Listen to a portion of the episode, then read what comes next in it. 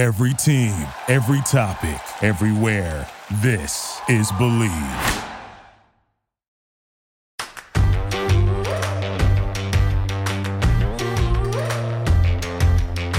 Hello and welcome to the Tracy Sandler Show, brought to you by FIVO. I am your host, Tracy Sandler. It is officially championship week in the NFL with the AFC and NFC championship games coming up on Sunday. The AFC will be the Ravens and the Chiefs, but today we are going to talk about big surprise, the NFC championship game between the 49ers and the Detroit Lions. I am super excited to welcome my friend and the amazing, talented, beautiful, and really all around incredible Carmen Vitali, who covers the NFC North for Fox Sports. Carmen, welcome to the show.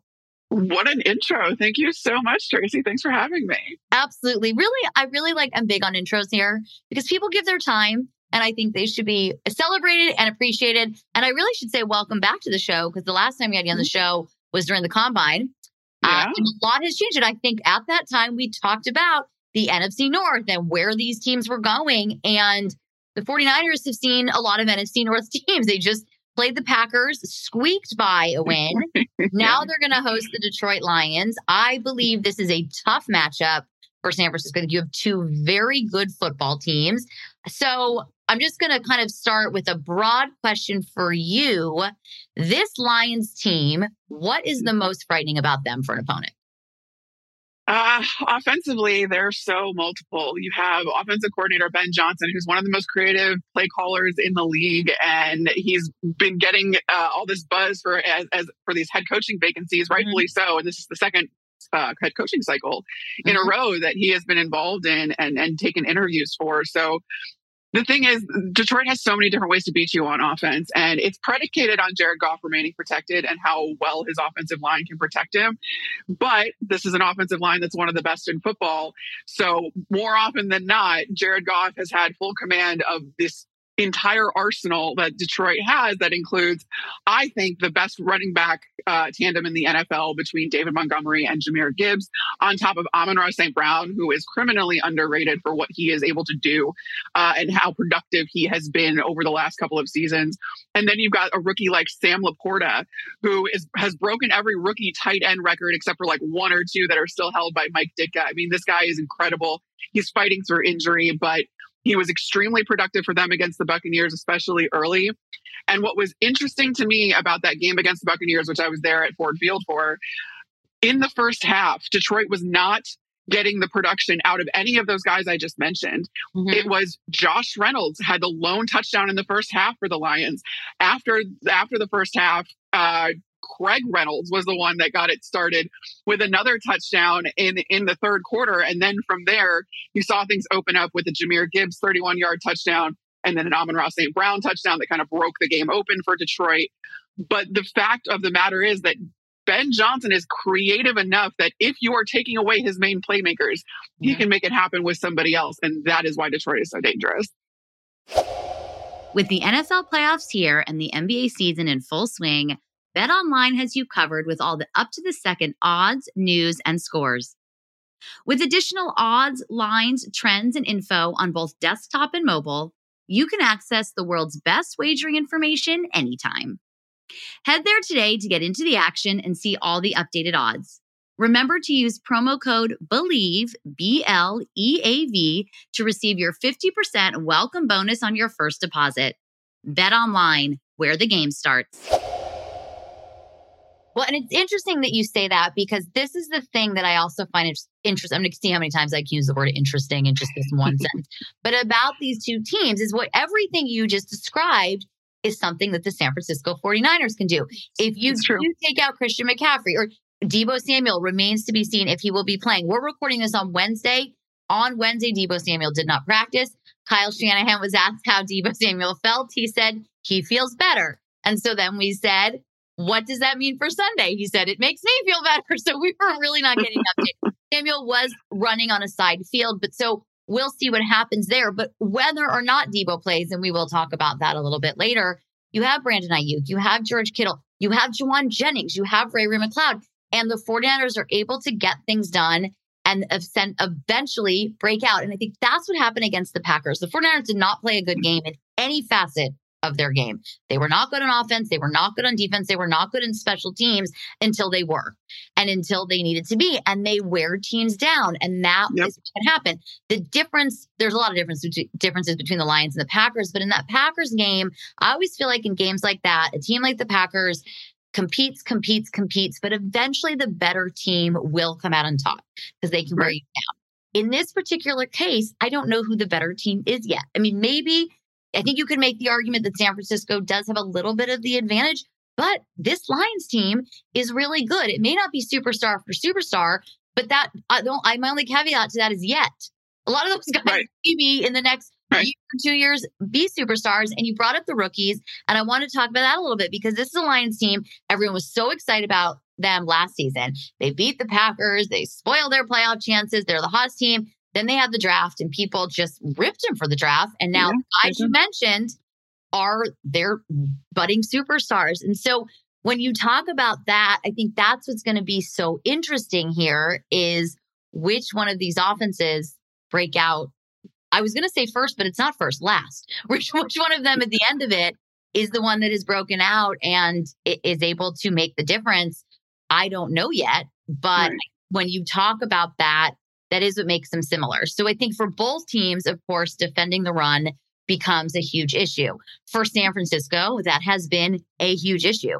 And I thought it was going to be better last week with Arik Armstead coming back. And it, in some ways it was, but they're without Clelin Ferrell the rest of the way, however mm-hmm. long the rest of the way is.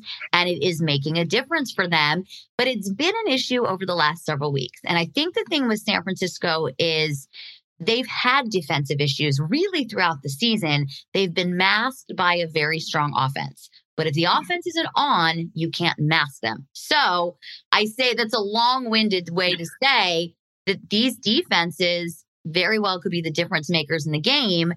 So when we talk about the Detroit defense, I know that they can be somewhat inconsistent, but when they're on, they're on.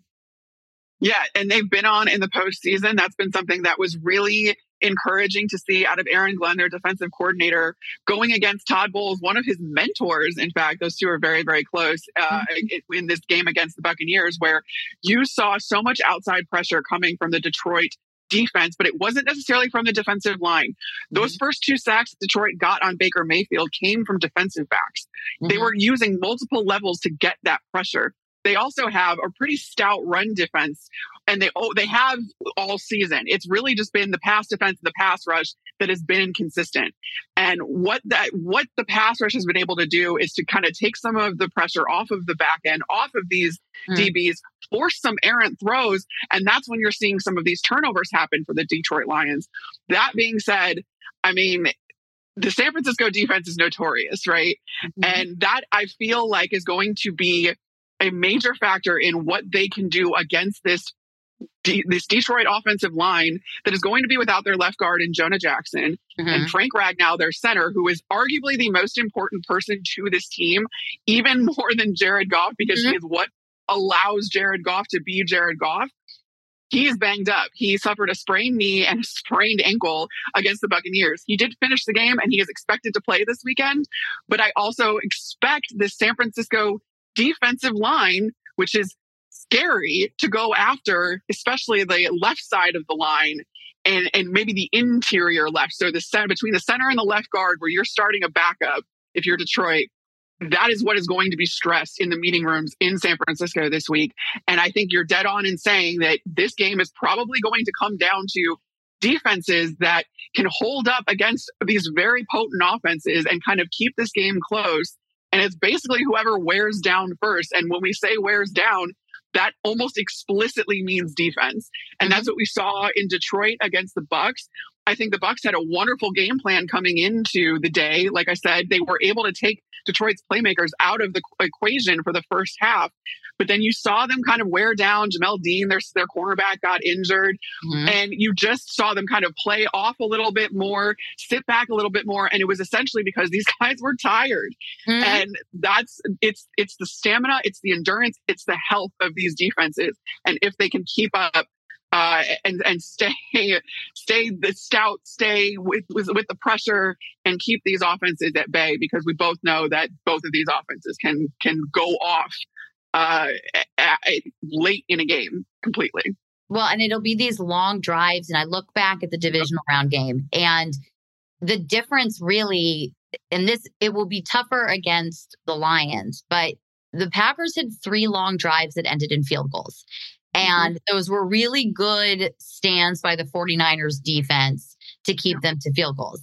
There, I don't know that they can keep the Lions to three. If there are three drives like that, they're not going to keep them to three field goals. Maybe one field goal, but they're not going to keep them to three field goals. But those long drives, even when you can make a stand there at the end to keep it to three points, as your to your point, they wear down a defense. And so yeah both of these teams are going to have to sustain those kind of drives. And I think both of those te- these teams do that and do mm-hmm. it well. But I think you're right. It comes down to who is going to wear down faster. So let's talk a little bit. You talked about the Lions offensive line, which is one of the best in the league. The 49ers offensive line is very good. Mm-hmm. And they've had a good season. Trent Williams is the best left tackle in the league. No one's going to argue that. This offensive line is not the best in the league. They are very good. And so I'm very interested to see this Lions defensive line against this 49ers offensive line and how much time is Brock Purdy going to have to throw the football. Now, he the last week aside, he's excellent at reading a defense and he's excellent at going through his pro- progressions. And I've said this on this podcast, I mean, a million times. If I, I can't count the number of times after a game this season, someone has said, whether it be Kyle Shanahan or Kittle or Aiyuk or anybody who says, well, that wasn't even his first, second, or third read on that touchdown. Right. How much time is he going to have?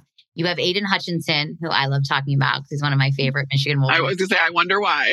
I know, I don't want to shock anybody. Um, one of my favorite Michigan Wolverines of all time. Actually, I mean, I'm going to have two of my most favorite Michigan Wolverines of all time on the field uh, on Saturday, uh-huh. Aidan Hutchinson and Jake Moody. I said to a friend of mine the other day, Aidan Hutchinson was my JJ McCarthy before JJ McCarthy. And she was like, oh my God, I didn't realize that you were Hutchinson fan.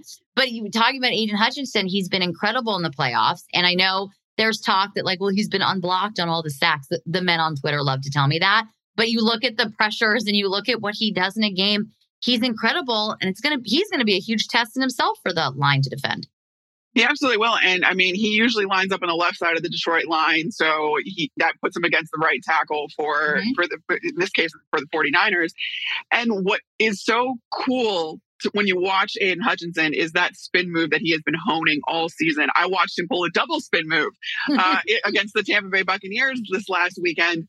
And he it didn't result in a sack, but it, re, it resulted in Baker Mayfield letting go of a ball before he was ready to, and it was a forced incompletion. That is why these pressures are also so important because they force these errant throws and they can force quarterbacks into mistakes that then the back level of the defense can take advantage of in the form of interceptions or passes broken up or what have you. That's why Aidan Hutchinson is so incredibly valuable because even when he is double teamed, even when he has a guy on him he is able to gr- create that pressure or at least make the quarterback feel his presence. Uh, he's also extremely athletic, so he can chase guys down. We've we've seen him get multiple tackles for loss uh, in the backfield on these running backs as well. He always looks for work. He's one of my favorite defenders to watch in the league in general because every game it seems like he's pulling out something new. And he's really finished the season strong and come into the postseason strong. I believe with his last four games he's had a sack. And three of the last four he's had multiple sacks. Mm-hmm. so he is public enemy number one for this Detroit, for the san francisco offensive line. Uh, but at the same time he is being helped all along the line uh, in Detroit by the guys on the interior I need to shout out my guy, Alim McNeil, who is a defensive tackle. He's a really stout run defender. But what he also do is, does is he eats up space and he takes on multiple blockers, which then leaves Aidan Hutchinson free to take advantage of one on one matchups or even remain unblocked. There's, there's times where that's worked into the scheme, and Aaron Glenn does a really wonderful job of rotating these guys out and making sure they're fresh as well. That's something that Todd Bowles had always done in mm-hmm. Tampa um, and and something that I think has carried over. So you've got that, and then you've got the linebackers in Detroit that they bring pressure to. You have you see Alex Anzalone come downhill all the time. You now see Brian Branch another rookie who is this do it all like DB slash like nickel. I don't even know. I don't even know what position you could really classify him as. I guess a nickel corner, but that doesn't do him justice because he comes downhill too and he can hit people. So you again, this is multiple levels of pressure and it's going to force Brock Purdy to have to read and and his Mike point that he's going to try to point out might not be the Mike point that mm-hmm. ends up being the case once Detroit makes their adjustments based on what the I know San Francisco loves to use motion. They love it to kind of move the guys around pre-snap. Well, guess what? Detroit has answers to that. Right. And so your Mike point might not end up being your Mike point when all is said and done and you snap the ball. And that's when you can get into trouble where you think you're you have protection against a guy that's coming off the edge and you really don't. So it's going to be a test for Brock Purdy, and we're going to see just how much he's experienced and just how much he's learned in this game. I have no doubt about that. Well, and I think this is where it's a good time to talk about Deebo Samuel because yeah. even if Deebo Samuel plays, he is banged up.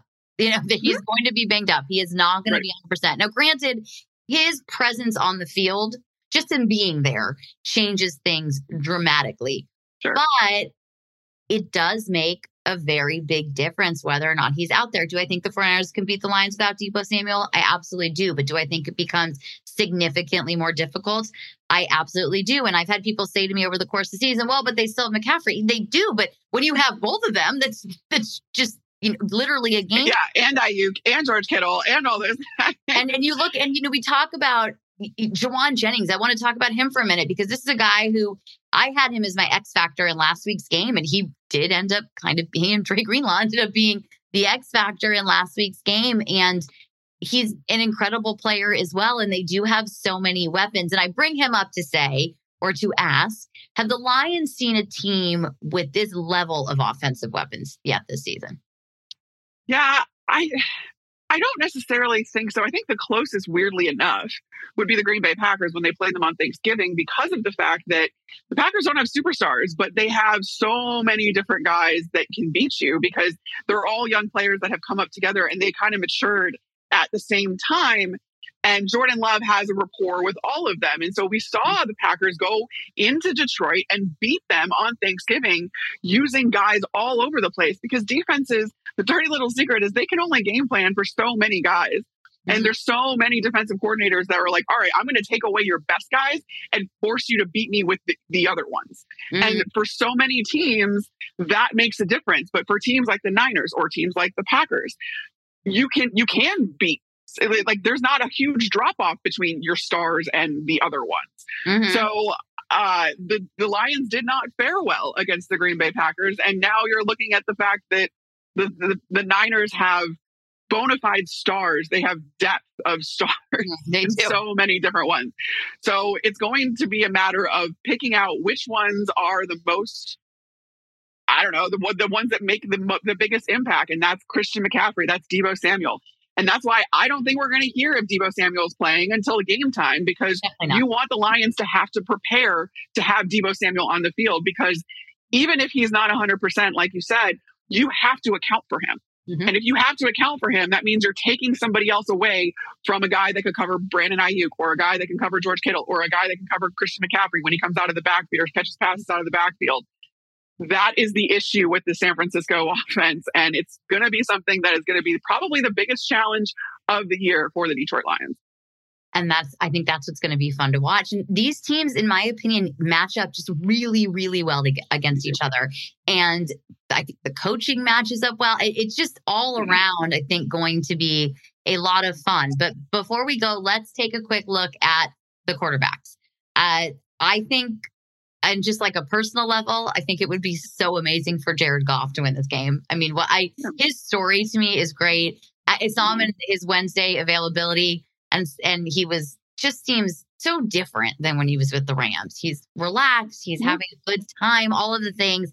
And then you have Brock Purdy, who, in my opinion, is hard not to like. However, a lot of people really love to hate on Brock Purdy for reasons I don't understand because of where he was picked in the draft. It just doesn't make a lot of sense to me. But he did not have a great game last week. Do I think that's going to be the case again? No, I don't. I really don't. I think that was a little bit of a fluke. I think none of them had a great game. I, I would be surprised if he comes out similarly. And one thing about Brock Purdy is he very rarely follows up a bad game with a bad game. That's not yeah. usually how he operates. But when you look at these quarterbacks, Jared Goff is more experienced. Jared Goff has, mm-hmm. and Brock Purdy has tremendous experience for how little he's been in the league. Right.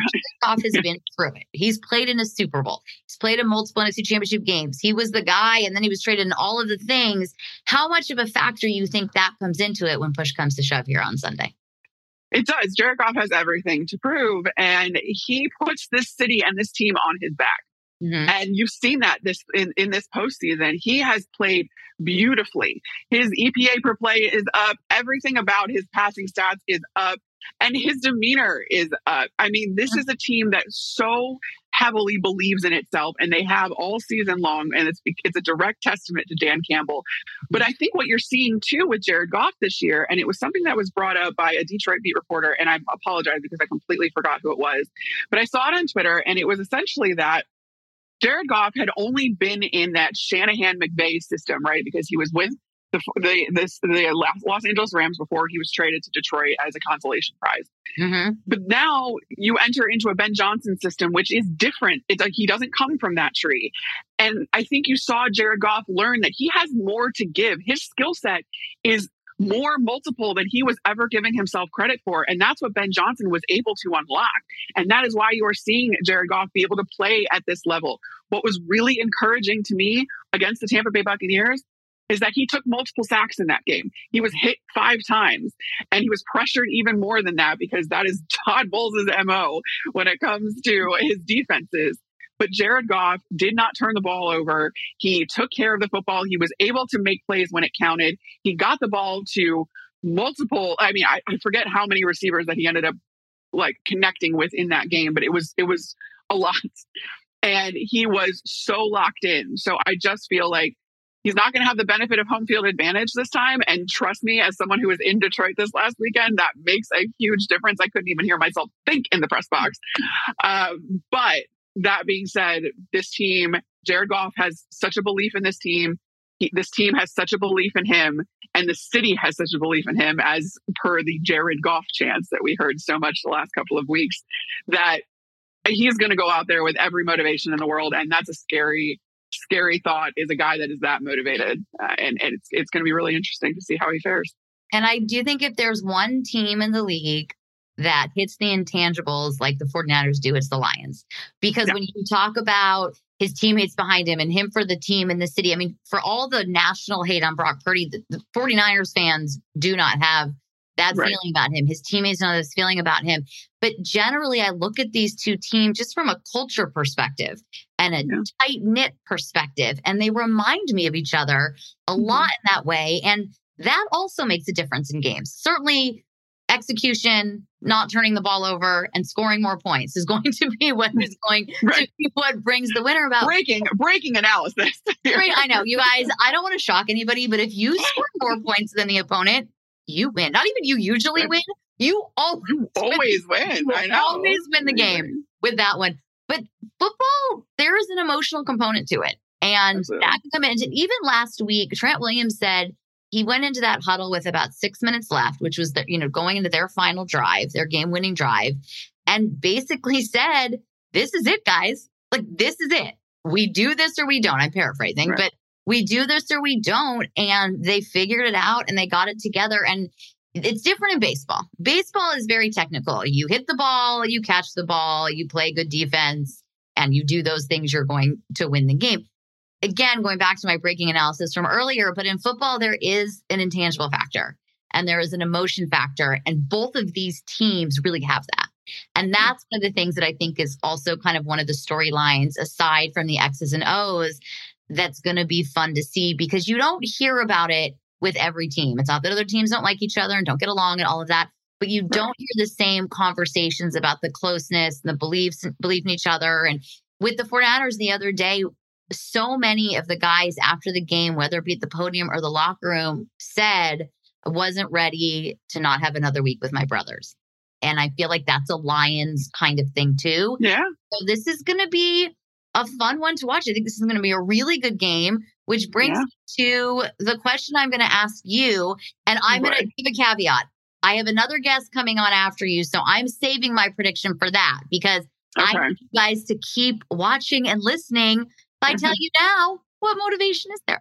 But I want to know, Carmen, what is your prediction? You don't have to give me a score because I'm okay. terrible scores. You can, but I'm not going to put that on you. But what is your no, okay. in terms of a winner? Um, I mean, given all those intangibles, and the thing about Detroit's intangibles too, and this belief that they have, and the aggressiveness and the grit that they have, is that translates directly to the field. We see Detroit mm-hmm. go for it on fourth down mm-hmm. all the time, and that also makes them a lot harder to defend because now you have most of the time, especially if they're in plus territory, sometimes when they're not, uh, you have to defend four downs versus three. And that way, what we talked about earlier, that wears down a defense. Wears somebody down, exactly. And this is something that it's just fluid throughout the entire organization. Everyone wants to be aggressive. They live and die by the aggression, and it's worked out for them more often than not.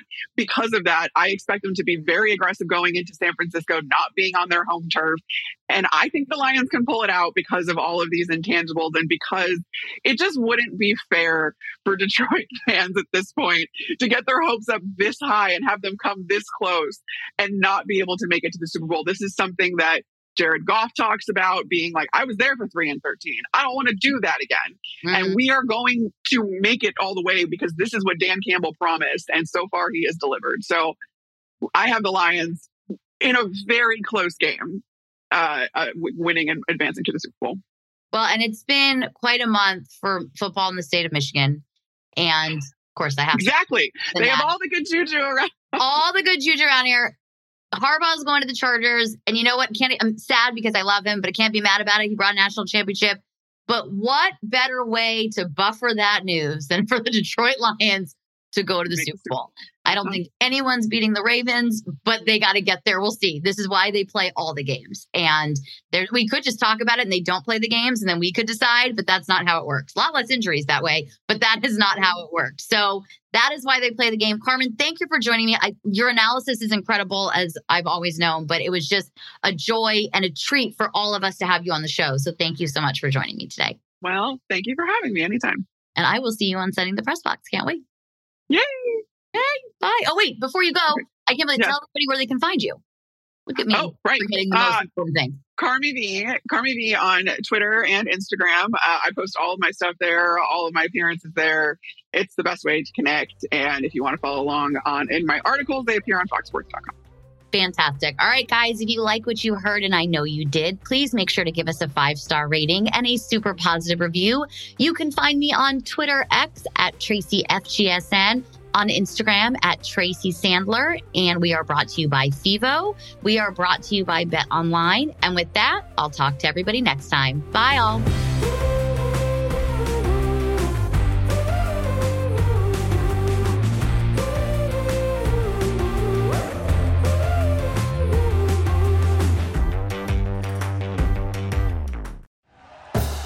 Thank you for listening to Bleav. You can show support to your host by subscribing to the show and giving us a five star rating on your preferred platform. Check us out at Bleav.com and search for B L E A V on YouTube.